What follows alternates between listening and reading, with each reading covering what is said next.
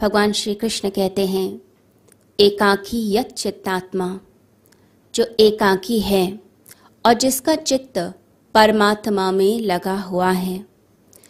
अब एकाकी रमण का अर्थ समझते हैं।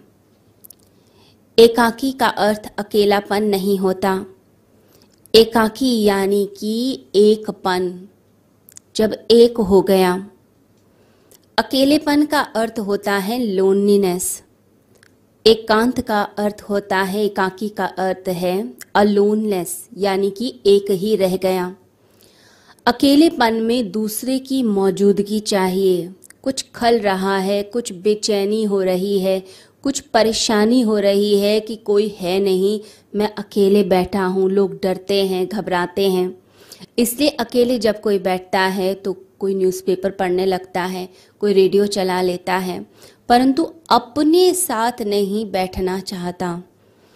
अकेलापन आत्मघृणा के कारण हो जाता है। अंदर जो भाव आता है कि हम अकेले ही रह गए, कोई हमारे साथ ही नहीं है, कोई बोलने वाला नहीं है तो लोग क्या करते हैं? परमात्मा से भी बात करना शुरू कर देते हैं।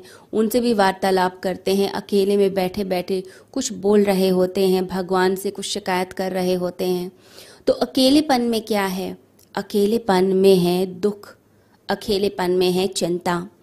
परंतु जो एकांत में वास करने लगता है, यानी जो अपने भीतर उतरने लगता है, उसे एक पन का अनुभव होता है कि वही ब्रह्म जो है, वो मेरे अंदर है, वही इस संसार के अंदर है।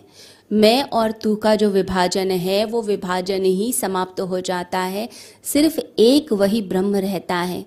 इसलिए साधना में जब साधक गहराई में जाते हैं तो उन्हें अनुभव होता है, शिवोहम, मैं ही वह शिव हूँ। तो वही शिव का अंश हम हैं, हम सब आत्माएँ वही अंश हैं परमात्मा के। तो वही ब्रह्म का अनुभव सब जगह, चाहे कोई पशु पक्षी हो, कोई व्यक्ति हो, सब जगह वही ब्रह्म दिखता है। और व्यक्ति एक आनंद की, एक ट्रांस की अवस्था में चला जाता है। समाधि जैसी अवस्था आने लगती है, चलती फिरती समाधि। तो सब जगह परमात्मा के दर्शन होंगे। आप अकेले बैठे हैं तो भी, भीड़ में है तो भी, बाज़ार में है तो भी, हिमालय की गुफा में है तो भी। कोई फ़र्क नहीं पड़ता कि संसार का सीन कैसे बदल रहा है, परिस्थिति कैसे बदल रही है। अंदर आ गई स्थिरता।